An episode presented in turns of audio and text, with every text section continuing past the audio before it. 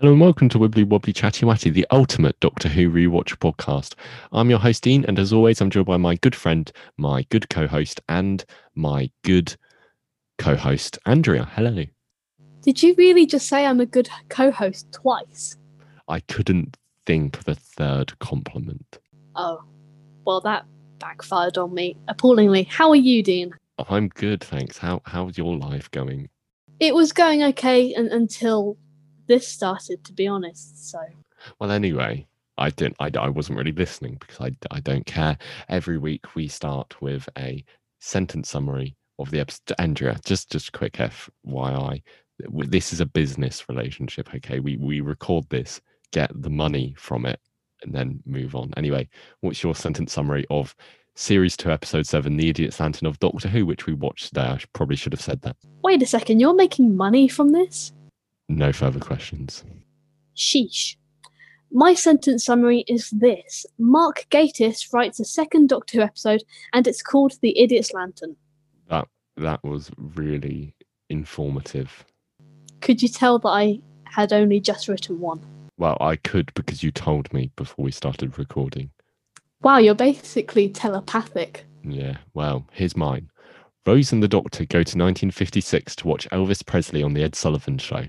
I don't feel like that really does encapsulate the story. I only watched the first couple of minutes. I couldn't be bothered to sit through the rest. Fair enough, fair enough. Have you got some nice general information for us? A little birdie told me you might. I'm glad you asked because just to start us off, so this episode was written by Mark Gatiss, who has written a grand total of nine episodes, this being his second.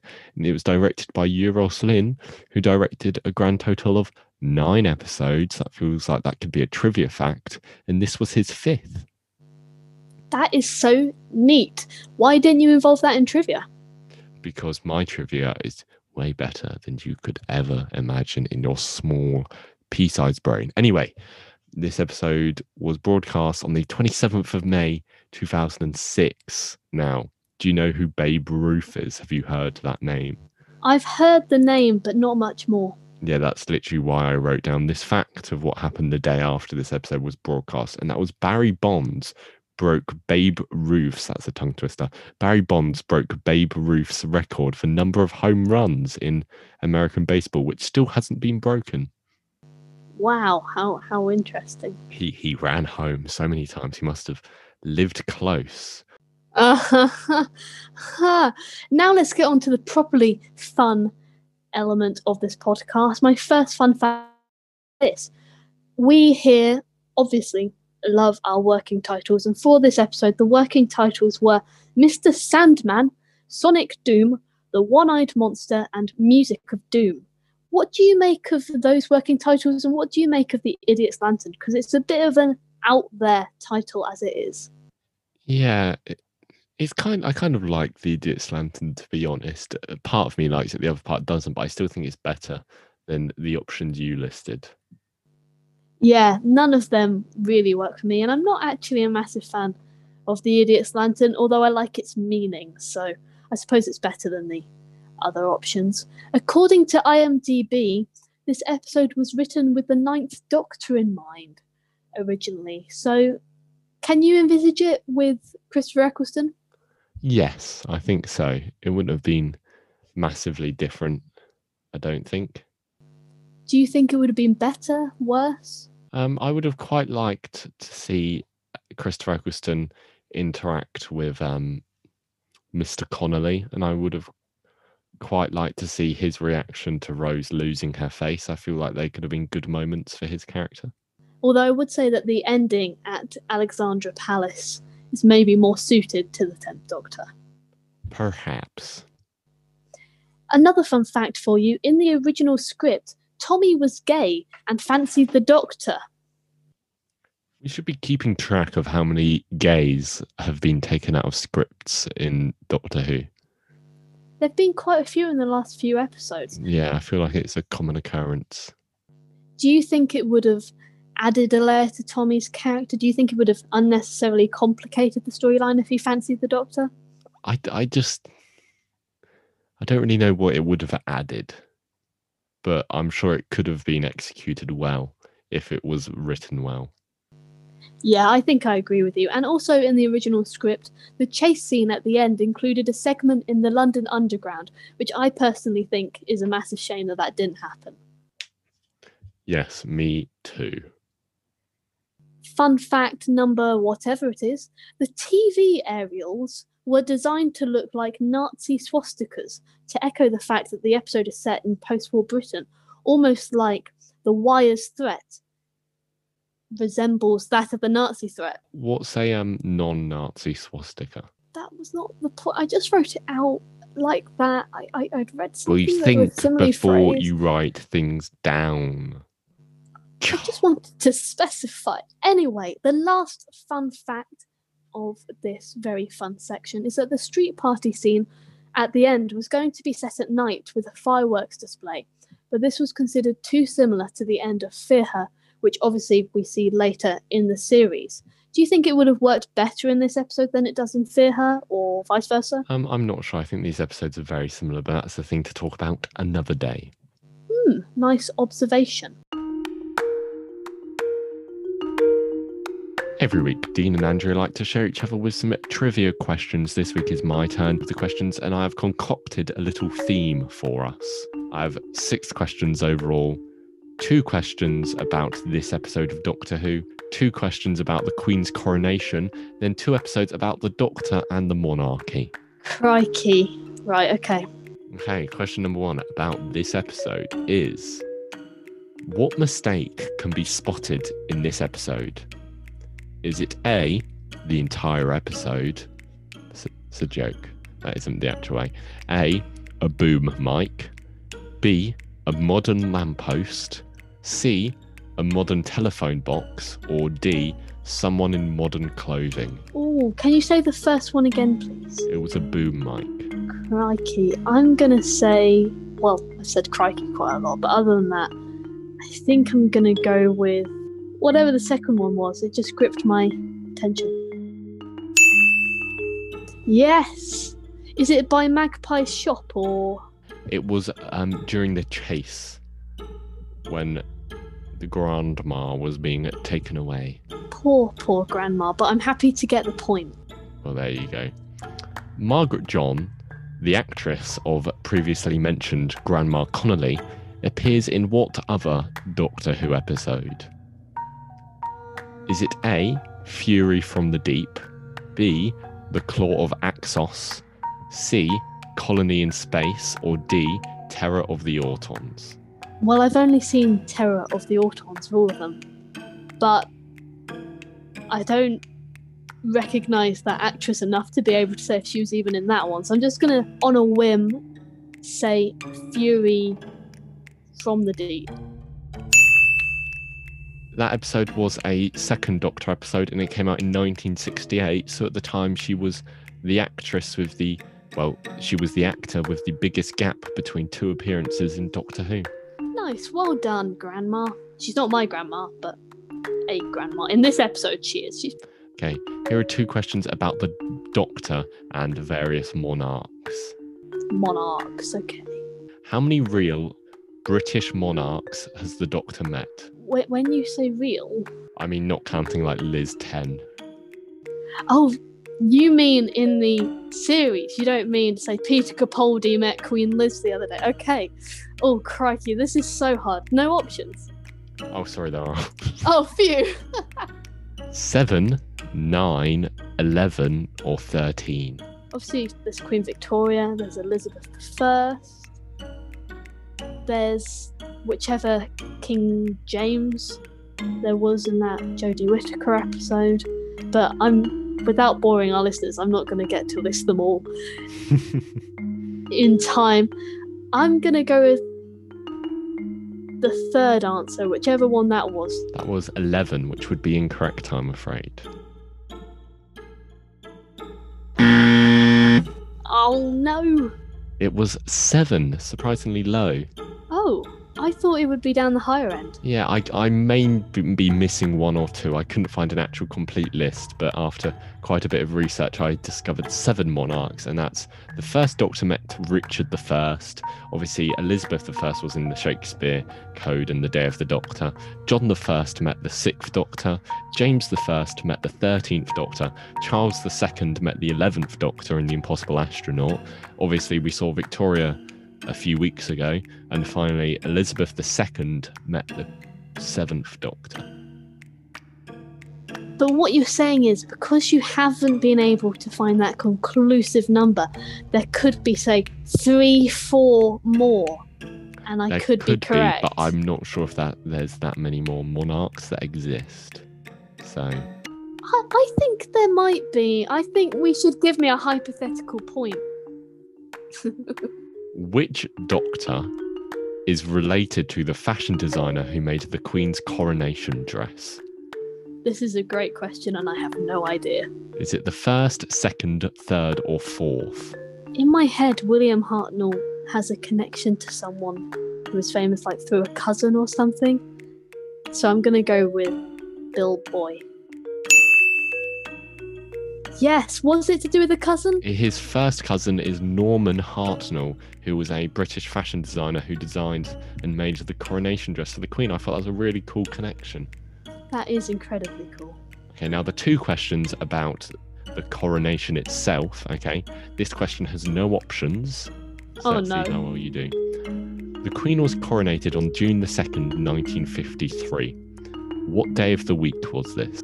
There's probably some holy tradition thingy where they're only coronated on a certain day. And I can imagine, I mean, this is completely without any real knowledge to found it, but I can imagine it would have to be at the weekend for so many people to watch it and all of that, and it being the first properly televised one. So I'm going to say, oh, I'm so torn between Saturday and Sunday. I'm going to go Saturday. I mean, there's no point um, worrying about it that much because it's not on the weekend. Oh, It was a Tuesday. that's so random. Yeah, I'm sure everyone would have got the day off work and everything though, like you do for um, royal weddings and the like. That is true, but in my head I had the royal weddings as being Saturdays for some reason. I'm just a numpty who doesn't pay attention to royal occasions. Well, here's the second question about good old Norman Hartnell. How many times since the coronation has the Queen worn her coronation dress? Is it zero, two, four, or six times? My gut before you read the options was zero times, so I'm going to go with that. It was six times. Really? She reuses her dresses that much? Apparently, the only two examples I saw that were listed was she wore them for the opening of the New Zealand and Australian Parliament both times. But there, you've only found two examples. Yeah, but it did say six. Who did the man in your head? Uh, no, this like cool website about the royal family. Fair enough. It wasn't actually that cool. It was 50 facts about the coronation, and most of them were so uninteresting. One of the questions I actually asked was what day of the week it was on. That's true. That does shed unfortunate light on the entertaining nature of that website. It is that time of the wibbly wobbly chatty watty podcast where one of the two co hosts, his name I'm told is Dean, he You have no proof. I don't, and it's terrifying. He gives us an insight into the episode that we are exploring, and of course, today it will be the Idiot's Lantern, wherever the hell bloody hell that means. Pretty much. Pretty boring episode if you ask Dean. Who's me? I'm Dean. Uh, the doctor and Rose like, let's go watch Elvis Presley, whose hips are so sexy they should be illegal. That's what Ed Sullivan thought anyway. So they arrive in New York and they're like, wait, this isn't New York because the Union Jack's everywhere, but it's not the Union Jack because it's only the Union Jack when it's flown at sea. It's actually the Union flag. So they're on their little moped and they're like, and they stop off at this street where somebody is getting, getting thrown into a van and they're like, what's going on? And then this boy on the road who is a closeted gay boy, name is Tommy. And he's a bit like they're taking everyone away, including my grandma, who was ta- who is in the who hasn't been taken away yet, but she's in the upstairs room with no face and being a bit of a weirdo. And he's like, oh, okay. And he goes in, and they've got a dad called Eddie, and he's all like, "Well, if you're under my roof, then you've got to do what I say." That's how he acts all the time, and him and his wife aren't very happy because you can just hear Grandma smashing upstairs, smashing. Up. She's just on a rampage, destroying everything.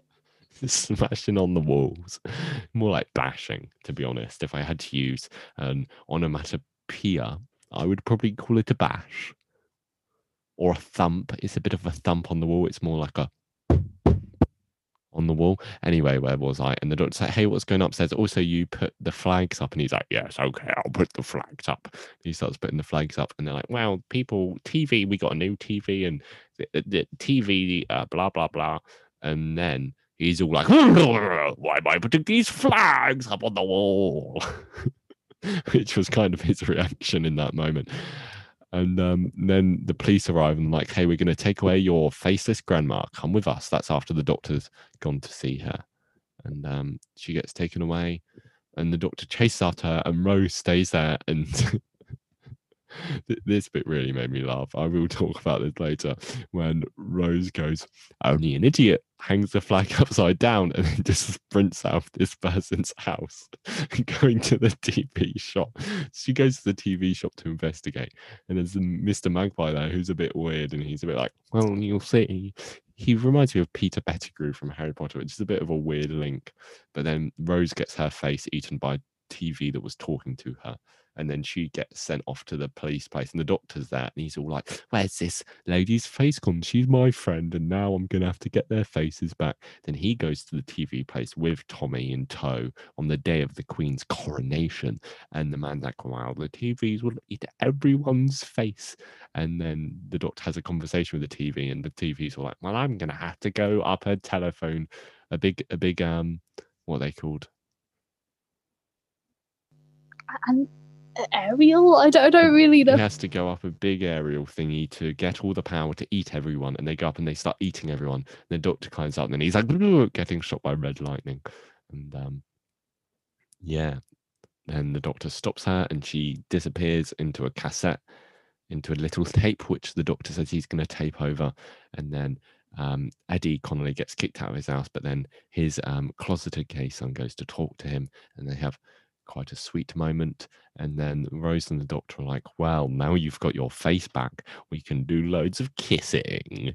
And that's how the episode ends. I don't remember that line, but thank you for giving us it now. Anyway, what do you make of the setting? It's not remarkable, but it's a different sort. It's it's interesting. I think it's not too different, which sounds dumb because it was 1953, but it's not like Alien. That's a really observational thing there. You're right. 1953 England was not alien. It's like what the Ninth Doctor said in Father's Day. Time traveling is like going to a different country, and 1953 is probably a bit like, you know, maybe like a Canada, I'd say, compared to us. Quite similar. Hmm, interesting. Just quite different in some ways, you know with moose. Yeah, there's a lot of moose in this episode. My favourite part is the moose. My favourite part is the magpie. That's a joke.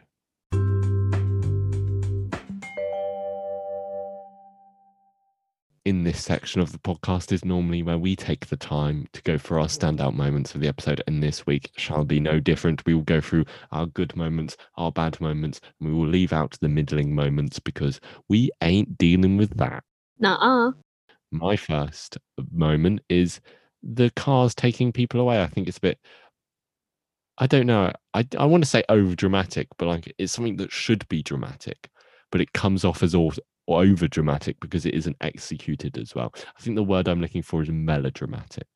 Yeah, I would agree. I think it also happens so quickly, which obviously fits what they're doing. Obviously, you wouldn't kidnap a faceless grandma slowly, but whilst it fits what they're doing, you kind of lose what's going on. Obviously, you don't really know what's going on at the time, and it's just so loud. There's a lot of shouting in this episode. That's something I'd know, and I'm not necessarily a fan of. Before we go on to your next standout moment, I just wanted to ask, what do you make of the Doctor and Rose and their 1950s Elvis look? I I hate David Tennant's hair in this episode. Just something about it I found so unsettling. It just did not look good, and I. It was like the thing that I probably focused the most on in this episode. It was just his hair. It was just really just I don't I don't know what it was. I just didn't like it. Yeah, it's not one of his best looks. There'll be some people who dispute that. I don't think there will. I, is there that many people that would feel so passionately about David Tennant with Elvis hair? I think there are. I think if you scan Twitter, there are definitely some people who will care about that. Oh, And you have just alienated them. oh. But I find it really interesting that they even have a different look to normal. I don't really know why certain episodes have them trying to fit the era Yeah. and others don't. It's actually a trait of The Unquiet Dead. Mark Gatiss's first episode with Rose being all dressed up for Victorian Cardiff. So maybe it's something that's a preference for him as a scriptwriter. the I was going to say it's a bit like the empty child as well when Rose is planning on going out and she's wearing something ridiculous. I don't know. That's just what kind of made me think of. But I feel like half the reason they dressed up in that episode was just for fun because that seems like what they were doing. They were just doing it for fun. Yeah, and I do quite like their fun vibe that they carry at the beginning of this episode. And the costume and everything kind of aids that. I think it's really interesting that you've just mentioned The Empty Child, because one of the things that I've read on IMDb is how it's really funny that Rose illustrates an understanding of the difference between the Union flag and the Union Jack. And yet she refers to her top as being the Union Jack when it's the Union flag, because obviously she's not at sea, she's in the air hanging from a barrage. yeah, I was about to say maybe if she's hanging from a blimp, it counts as a Union Jack as well. I'm not sure on all the. Maybe that's a rule.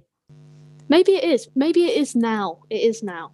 Yeah, I just decided it. I'll um, email the Queen and let her know. Okay, I think that's liz at gmail.com. thanks. Don't tell everyone. I'm gonna have to beep that. We don't want all the non-British people emailing her. They can't know that we have regular correspondence with our Royal Highness. I'm sure the entire Commonwealth does. That's true. That's true. Okay. My next standout moment is kind of the whole scene when the Doctor and Rose first meet the Connollys. I'm not a fan of this scene for reasons I think I'll go into in characters. There's just weird moments of it, but I do quite like when they first go and meet um, Grandma Connolly. I quite like that moment, but overall, the scene just doesn't do it for me.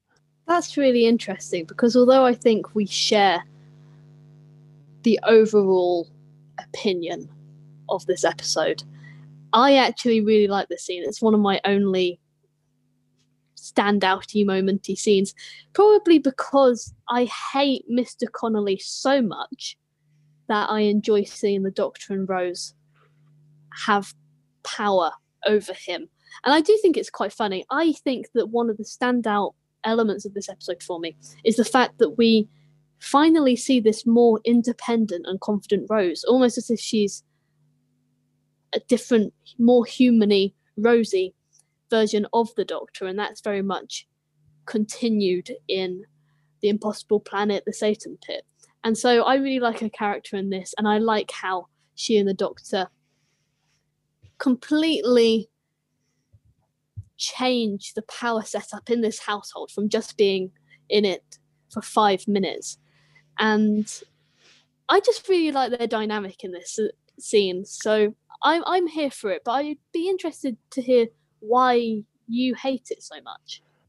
I just really don't think Mr. Connolly is performed or written, I'm not sure which, well. I don't think he works very well as a character. I get what they're going for, but it's either over the top or just like a bit too blunt. You can't, yeah, I don't think it works as presenting a character like that especially when they kind of tease the idea. I'm getting into characters. Okay, I'm going to forget about that note. But the one thing I would complain about in this scene is they get him to hang the flags. That's fine. And then just suddenly there's a moment when he's hanging the flags and he turns around. I mentioned this in my plot summary. He's holding the flags and he just looks at the flags and he goes, Wait, why am I hanging these in my house? It's like the doctor has hypnotized him or something. And then suddenly he snaps out of it. It just really didn't work for me when he's suddenly like, what am I doing? It's just a bit of a weird moment for me yeah, that is an odd detail that always kind of jars with me. But I do like how it allows for the doctor's line, and I'm not listening, because you really want him to completely get Eddie Connolly to shut up. Because I agree, I don't think, I don't know which element it is, the acting or the writing, but I don't think his character really works. But that doesn't prevent me from disliking him. and I think the fact that I like Rita and I want those I therefore want those characters to be liberated from the oppressive influence that he carries in their household. And I also like the element of the Doctor and Rose clearly understanding that something is up with Rita and the Doctor being so aggressive and then turning into such a tender and sympathetic character when he turns to Rita, the way he really does not have time for such a misogynistic, aggressive man. Yeah, yeah, okay. Um, the other thing I would just mention, which is a little bit later, which I also said in my plot summary, is when Rose goes, only an idiot hangs the flag outside down. And then she puts on the weirdest smile ever. And then she just sprints out of the room. and I just imagine, when does she stop sprint? Does she just sprint out of the room and then sprint down the road? It was, it was such a weird moment for me. And it, I just really stood out. I've just, did she think she looked cool in this moment? Because she kind of just, I think, I don't know what it was the comment is fine. The smile was weird, and then the run was weirder just sprinting out of the room like that. That's just not what someone does. Like you just make a joke and like, quick, before he can reply, I need to get out of here. I completely understand where you're coming from there. You really make me laugh. It is odd. It's not authentic or realist in any way. And I think that's maybe why it jars with you, because I think of all the companions, Rose is arguably meant to be the most authentic of them all but I still find it funny, maybe because it's so abnormal. But I just, there's something kind of indulgently funny and charming about the characterization of the Doctor and Rose from going hi on their doorstep to Rose legging out there. And I really want to carry that image of her just carrying on, running sprinting down that street. Loads of people turning their heads, not wondering, not knowing what's going on. I like the idea of her getting around the corner and then stopping and just checking, oh, good, no one's watching, and then just kind of composing herself, then just briskly walking. This is the scene that we were denied. yeah, it wasn't. It wasn't very good. Talking about scenes that jarred with me. Um, my next stand-up moment is when Rose gets her face eaten. I quite like her um, conversation with Magpie, but it's just so much with the wire doesn't work because of the weird. I think it it's partially the delivery, but it's also just the bluntness of all the lines we get of her just going hungry, hungry in just a shrill, off-putting voice. I just don't know why that was the choice they went for with her. Yeah, and my parents watching it they think of Maureen Lipman as a very accomplished, good actor, and they don't understand why they made her character so two dimensional, so yeah. unimaginative. And I think that for me is mostly where this episode falls short. There never really feels like there's a proper interesting threat or an interesting villain, really. And though I like elements where she's talking more normally and all the are you sitting comfortably good well let's begin that stuff i quite enjoy because it's got sinister undertones whereas the feed me's and the hungries and all that us she just rambles on about being fed and i just don't It appreciate it. Exactly. And I'm not really keen on Magpie either, to be honest. I think they exaggerate his weariness and how exploited he has been by The Wire. And what I found quite interesting is that he was originally meant to be a more evil, Evil, yeah. vicious character, but Russell T Davies suggested that he be toned down. And so we just kind of end up with this rather pitiful human slave. And that scene where Rose goes to confront him, again, I really like her independence. I like how she commands the room, much like the doctor, and she wants the answers and she's not listening to him when he tells her to go. But when it gets to the actual wire bit, I lose interest. I actually find it kind of boring. And I know that there'll be some people out there who disagree. There always will be. But the wire element of this episode, and I'm, I'm not a massive fan of the Connolly family side of it either because of how detestable and not necessarily well acted, written, whatever, directed Eddie is. But I still prefer that to the wire side of the story because it's just there. It's a bit meh. And I want to know what you think of the wire's look, as in when she takes those people's faces, like Rose in this scene. What do you make of that? Because I don't like it.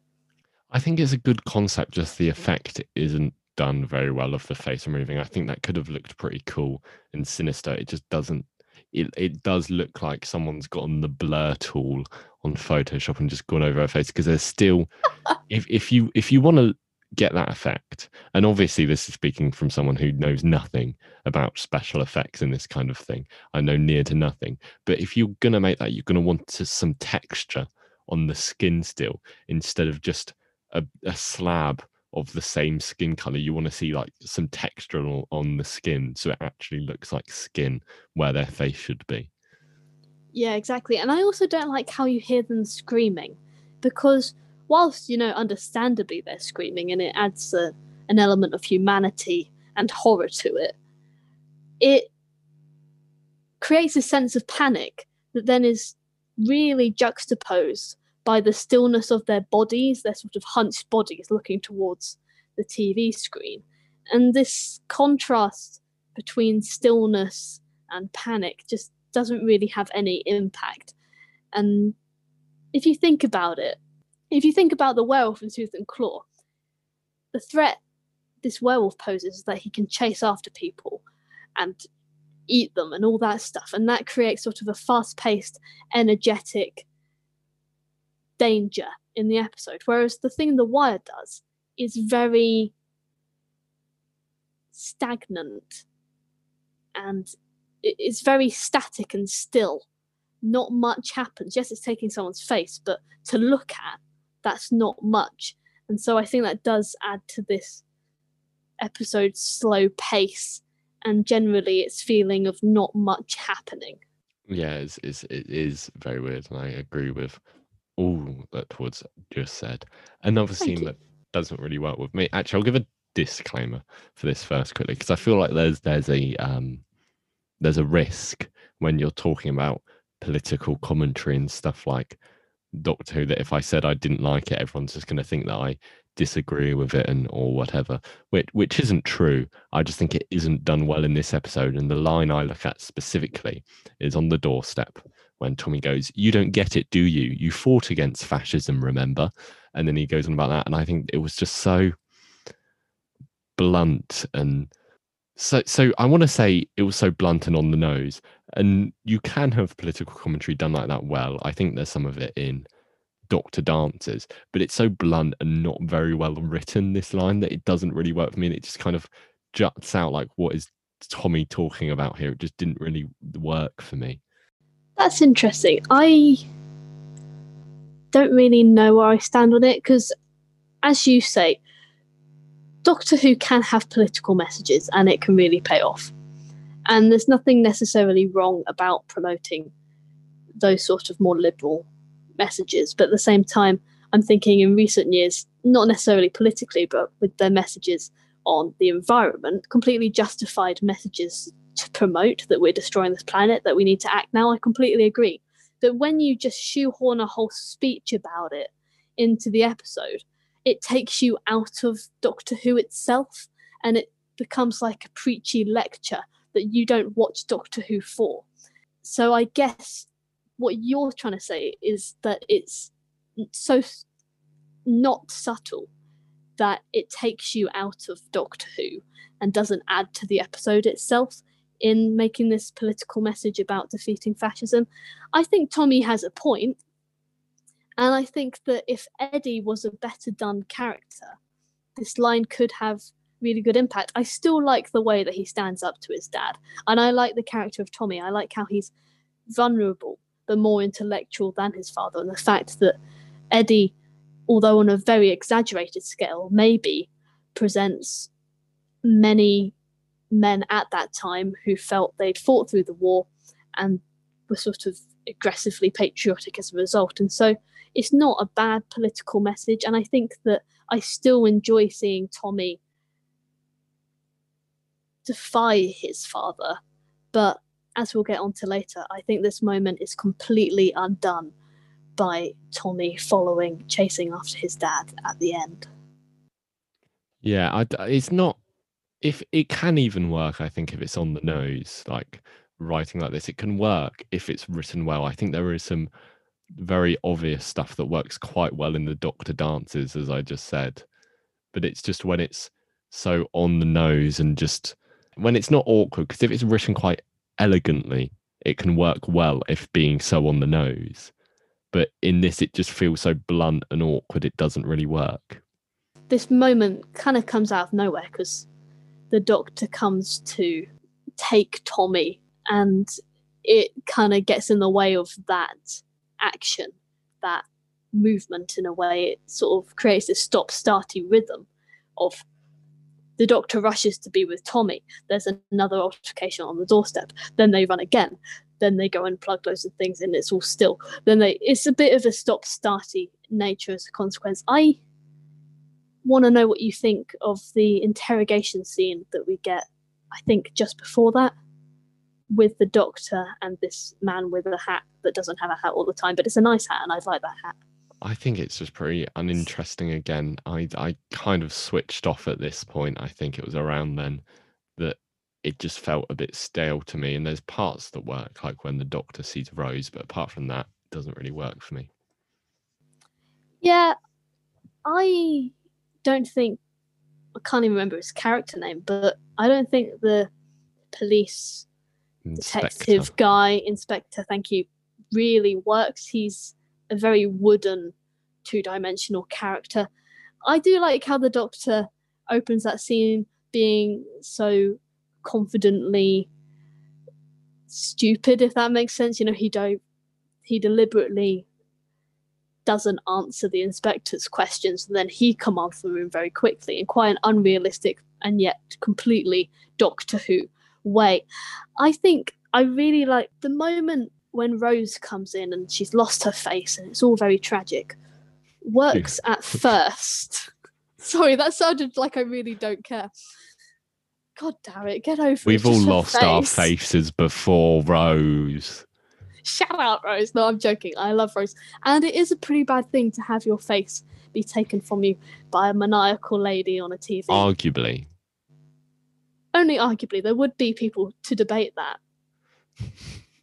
but the moment when she comes in and the doctor realizes what has happened to her is effective at first. There's a stillness about it that, whilst other static moments in this episode haven't paid off because they've just been boring, you kind of, in this moment, get absorbed in the emotion and really start thinking about how the doctor feels. And I think David Tennant plays it very well in how he just stares at her and you can't really hear what's being said behind him, close up on him. And he says, They what? They left her in the street. And it's just very dramatic but well done. But then I feel it's kind of undone again because then he gets this really heroic, aggressive line where he's like, because now nothing on earth can stop me, blah, blah. I can't remember the line. But he becomes so aggressive. And I think that when we've seen his previous performances as the Doctor, we've never really seen his anger on one level like this. It's not a criticism of David Tennant. God knows I love David Tennant. But I feel like in the rest of the episode, he just carries this aggressiveness that almost distracts from the content. And I think a quieter rage would have been more effective, a bit more of that anger that he portrays in the line. They left her on the street etc. I think if he carried that instead, if the dialogue hadn't demanded him to be all shouty, as I said, a lot of shouting in this episode, I think it would have been better and arguably more like the Doctor. He doesn't really shout a lot. I think he does have some overly aggressive moments in this episode in general. So I, I would have to agree. My final standout moment is the climax of the episode of Magpie's really weird death and the the slow climbing of the antenna or whatever you would call it. I think there are parts of this that work. I like the whole King of Belgium bit, um, but it's just weird moments of how long it takes for him to climb up there and just yeah, I don't think it works as a climax overall. Like I don't think the solution to the problem is bad. It's just kind of how they get there. Yeah, that scene is kind of all on one level for me. The resolution in itself. I like the King of Belgium moment too. Why that man would just immediately assume, ah, that's the King of Belgium running towards me. Because the Doctor doesn't decide for that to be his identity. I think that's quite a quirky, funny detail there. But it doesn't really intrigue me as an ending. There's a lot of repeat shots of houses, of the Doctor on the antennae thing.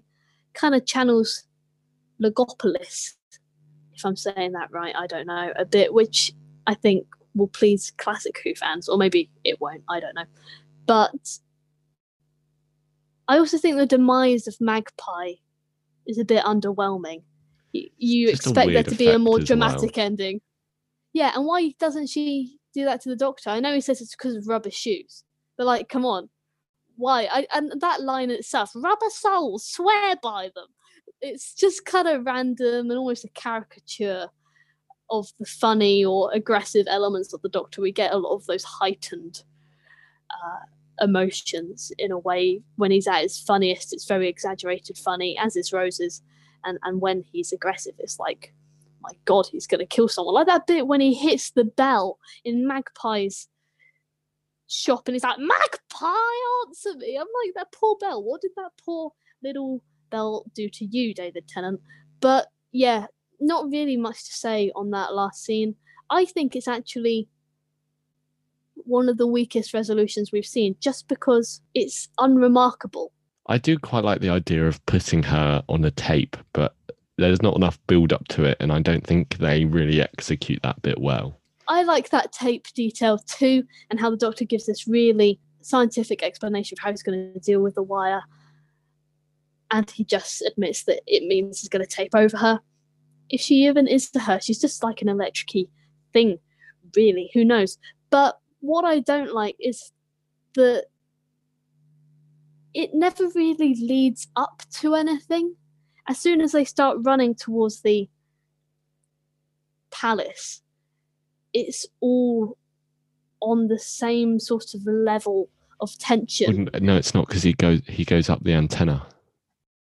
Uh, uh, thank you for that. I didn't spot that. Maybe I fell asleep. But I also think that this ending with the wire on the tape has been done better in other episodes. It's a bit like the Shakespeare Code in the next series when they end up in this crystal ball, the Carrionites, and that's quite a pitiful, amusing ending to one of the Doctor's enemies. But yeah, I think it would work better if if that specific tape ending would have been put in a more interesting resolution on the whole.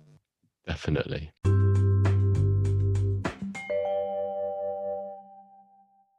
At this point of the podcast, Andrew and I go through the characters in order of importance. And that, of course, means that the character that goes first is Doctor Who. That's his name.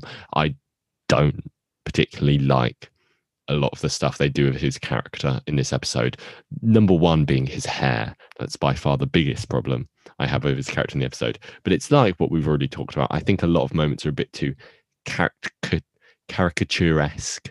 I think there's a lot of anger that seems over the top here, uh, like we talked about when he finds Rose, and also I think when he's shouting at Mr. Connolly. I, I think his anger's founded, but it's just a little too shouty shouty for me. But apart from that, I think it's fine. Not much interesting, just bad moments with not a lot of good. I would completely echo what you said, although I'm not sure I feel quite as strongly about his hair as you do, quite clearly. The aggressiveness he shows at what they've done to Rose is, as you said, justified, but I feel like it would have been better to hold off on his aggressiveness in this episode because it's almost like they use that emotion of his to accentuate how much closer they are as doctor and companion now and to try and get us used to the fact that there is a great intensity in their relationship that will eventually pay off in army of ghosts slash doomsday. But i think they should have just waited an episode or two because the impossible planet slash the satan pit offers a much more intense story in itself and therefore the developing of their relationship and how much they mean to one another falls more naturally into that storyline the fact that Rose and the Doctor are separated, the fact that they think they might have to live on a planet together without the TARDIS. Everything about that two parter suits the purpose of emphasizing how these two characters are close. And I feel like the Doctor's grief and anger in this episode is meant to do that, but it doesn't pay off because you're busy going, why is the Doctor so bloomin' angry. Dial it down and just wait for the course of the next two episodes to show and demonstrate by itself how close the Doctor and Rose really are. It's no criticism of David Tennant, just want to make that as clear as possible in case he ever does stumble across this by accident and turns it off within 30 seconds and just happens to hear me say something rude about him in this episode. Hey, Dave Tennant, if you're listening, I like you more than Andrea does. Before she can contest, we shall move on to our next character, who is Mr. Finch. Sorry, it's not Mr. Finch, it's Rose. And uh, Rose is all right in this episode. We've already said it. I don't have anything else to add. She's got some good moments of independence. Apart from that, fine. Nothing interesting. Done.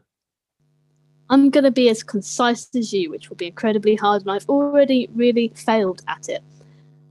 Rose is a highlight for me in this episode. She's strong, she's independent. We see more of that in the next two parter as well. I feel like she's more like the companion that she should have always been. But yeah, still a few weird moments like the goofy smile and the sprint down the street. yeah, I would now like to talk about Eddie Connolly. And I've I've basically said it. I really don't like the way this character is executed. And I don't mean actually executed because that doesn't happen. It might have been quite interesting to watch, but it just doesn't work. It, he's so much of a cartoon that a lot of the misogyny and the shouting doesn't work because the entire time he just is like, I'm speaking like this.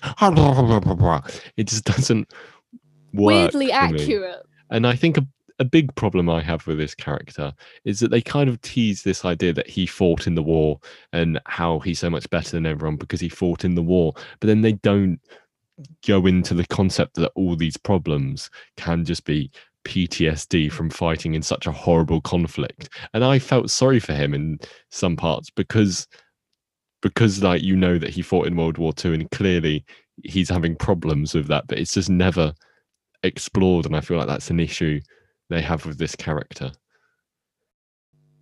Interesting. Eddie, for me, is actually more of a villain than I think The Wire lives up to be. his aggression is on the same level in a similar way to the Doctor's angst through the remainder of the episode too.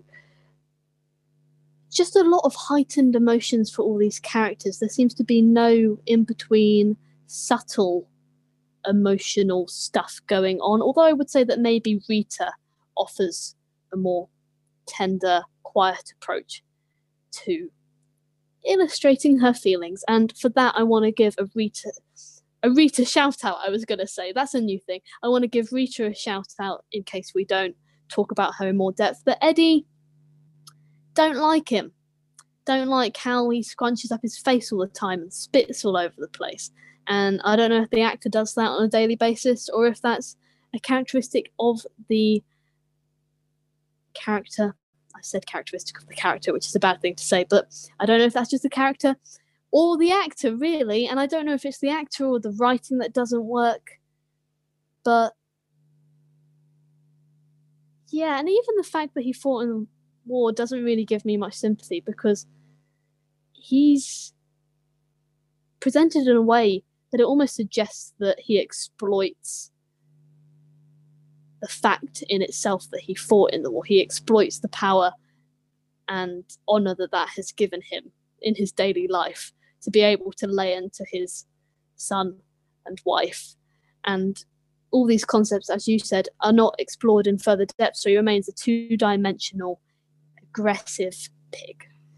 Yeah, he is the worst part of this episode for me. And that's why I just put his name in as a nomination for the Wobbly One Off Character Award. But but that'll be in a well done, month Eddie. or two. That'll be in a month or two. Okay. I don't have much to say about Tommy. I didn't really appreciate his character either because he just felt to me like every one off character that will appear in a Doctor Who episode. He just feels like all of them combined because he doesn't he doesn't really do anything interesting. He kind of sticks up for himself at one point, which I do enjoy. That's the one bit I like. But apart from that, it's just nothing interesting. And at the end, the doctor's like, wow, you're so smart, Tommy. You basically just saved the world. He literally did nothing. Like that was all the doctor. He kind of just stood in a room and was just like, wow, that's pretty cool. And then and then when the doctor comes back and he's, he's like, oh, what what happened? Because I've got no idea just because I've been standing in this room this entire time. And and a big another problem I have is there's not as much fascination with the doctor's world or where he comes from or the TARDIS or stuff like that that you normally expect to see. And it just feels a bit weird that his character's like, yeah, fair enough, I'll help you out. Just what, what do you want to do? What do you want me to do? And just doesn't really be like, hey, how come you've got a moped from the future? There's no moment like that in this episode either, which sticks out to me. Hmm. All very good points. I like how this episode encourages us to see Tommy's intellect rather than his masculinity as almost a more important characteristic. The fact that he doesn't have to be the, like his father, like the men that fought in the war, that he can help and be brave and be braver and more intelligent and thoughtful than his dad without being so macho. I like that and the sort of statement that it promotes. But he kind of just blends into this episode like everything else does eventually. Not a bad acting job by whoever plays Tommy. Sorry, don't know his name. But as you said, he's basically like any other character we get, just a little less remarkable. That's the verdict for this episode, basically. A little unremarkable. Fair enough. I don't really want to talk about any other characters, do you? No, let's just accept that The Wire is not great and Magpie is not either. No, it's just The Wire. There's just. I would have liked. I would. I like the concept of her character, but it's never explored about where she comes from or exactly what she's doing. It's just kind of all a bit vague, which in this episode doesn't work as well as it would in better episodes.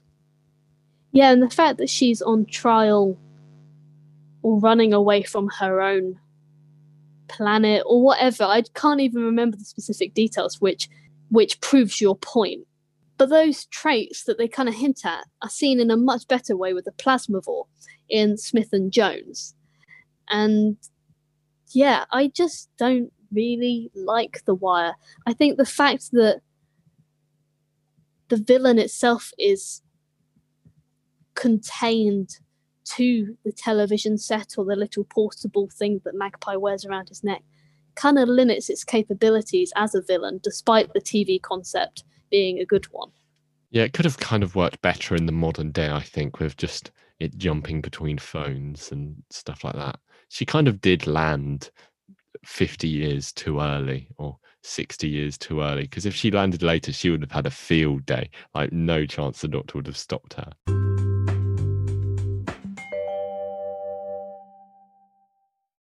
This part of the podcast is where screenwriter Andrea, best screenwriter in the world, according to her resume. I read it. it it's uh, dozens of pages long and it goes into far too much detail about her juggling skills, but mostly her writing skills are a bit overstated. And she specifically says, here's a quote, I've got it in front of me here. She says, I am better than Russell T Davies, and I'm going to rewrite every Doctor episode, starting with The Idiot's Lantern in the sixth section of the Wibbly Wobbly Chatty Watty podcast, series two, episode seven. So I think you should just do what your resume promises for once. That was a lot of words. Not completely sure any of it was true. My first improvement is that when the wire attacks people, we should just remove the screams or improve, as you said, the blurriness. I think it could be improved with the technology we have now, but as I said, the juxtaposition of the panic versus the stillness of their bodies has little impact. But to be honest, I just know that I don't like it, but can't really pinpoint one particular element of the look. Another improvement why is the doctor so clueless about which coronation it is at the beginning? It's a really big character inconsistency in my mind. And though you could argue it's funny, I think he should have just known which coronation it is straight away after Magpie says, For the coronation, where you've been living, all that stuff. I think the doctor should have, from that moment, been presented as the knowledgeable man that he is seen to be. They should have maybe just gotten. They should have maybe gotten Rose to ask that question. Yeah, and she seems to know a lot more about it, which I guess makes her all the more, for want of a better word, as always, relatable because she's wired up, wired up, get the pun, on human history in a way that the Doctor, with loads of planets to know about, is not. But if Rose knows about it, the Doctor should, and it just didn't work for me. His reaction, as we've said, to Rose's face being, well, gone, is OTT, and the aggressiveness that he carries afterwards is just a bit too much. Just please dial it down. The scene at the palace, Alexandra Palace, is all on one level. I think that maybe there should have been more tension when the plan didn't work, maybe created by a rising score or just stop repeating the same wide shots that we see so often. And again use those elements of film form which create tension the music sharper editing perhaps to emphasize the build up to tommy putting the plug in because it's meant to be that he saved the day that the plan didn't work and everything was jeopardized and then don't worry tommy saw that there was a plug not in the wall or wherever, and that should have been a more important moment than it really was. Tommy going to his dad at the end is potentially my least favorite detail of this entire episode, actually, because it feels like a really unsatisfying ending for the spectator, even if it is consistent that Rose would encourage him to make up with his dad, considering she, you know, missed out on all that time with Pete Tyler. But Rita and Tommy finally rebel against the oppressive influence of Eddie that has been consuming their lives, restricting them for so long. And then all is forgiven at the end, and it undermines Tommy's stand up moment, not standout moment, as I was going to say. And I just kind of feel that consequently, their journey as a family doesn't work because of the way it ends. And then just two criticisms because I couldn't really find ways to improve them. It's too slow and static throughout, and feed me is said all the goddamn time. Please stop. Just have a sandwich, lady. All good improvements. I have a couple of my own if you would allow me to partake in sharing them. You Um, may partake. We we've mentioned most of the ones I've written down, so in fact I only have three, and that is when Rose is in Magpie's shop, she is so shocked that this TV is speaking to her when she comes from the future, and in her world this technology exists of people being able to talk to you on the other side of a screen, and she's just so scared by it. She's she's terrified. She's like, "How can a TV know to speak?" It's like a bit over the top. And the, my next one is um no one hears the argument on the doorstep outside the Connolly's house when they're shouting about that and they're having the coronation. I think it's a bit of a weird moment. The door wide open, and then they literally walk into the room that's right next door, and they're like, "Oh, so what was that about?" And then they're like, "Oh, nothing." And also, just the inspector character as a whole, I think, is particularly useless. All valid points. Thank you for your contribution.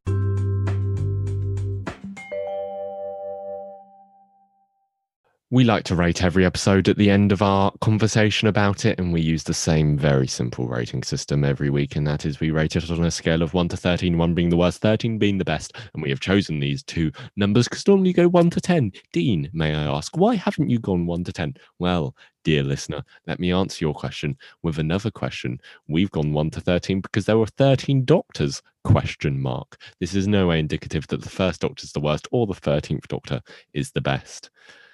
Uh, and we can give one decimal place as a rating. That's, you guessed it, an 8.5, aka a war doctor. And now I hear you asking, Dean, please give us another aka. I would love to hear it. And my other aka for you would be aka a John Hurt. I feel like I'm going into a bit of a weird tangent here. So I'm going to You are. over to Andrea to tell us her rating of this episode. I'm toying between two ratings. Me too. Do you want to go first? No, I'm, I want to hear yours to decide what. Oh no, for. that's no.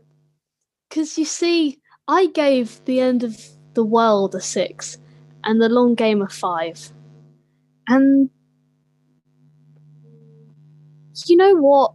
I'm going. No, I still haven't made up my mind. Because you, I am forcing you to go first. I go first all the time. I want to hear what you have to say. Before looking at the scores I've given previous episodes, I was my plan was to go. I will give this episode one more point than I gave for the long game, and I gave the long game a three. So I want to give it a four, but I don't. So I'm going to go for a five. very interesting. I think I am also going to go for a five. I'd written down a six, but I actually think there's more interesting things going on in the end of the world, if not just for the inclusion of Britney Spears. I think the end of the world has good ideas that don't really pay off well. Like there's good moments and Jabe works well and stuff like that, but I don't think this episode has as many redeeming qualities or concepts as that. Yeah, I added points for Rose's strong character, the house call scene, despite you having issues with it, the doctor's interrogation capabilities. He's quite the smart Alec there, which I enjoy.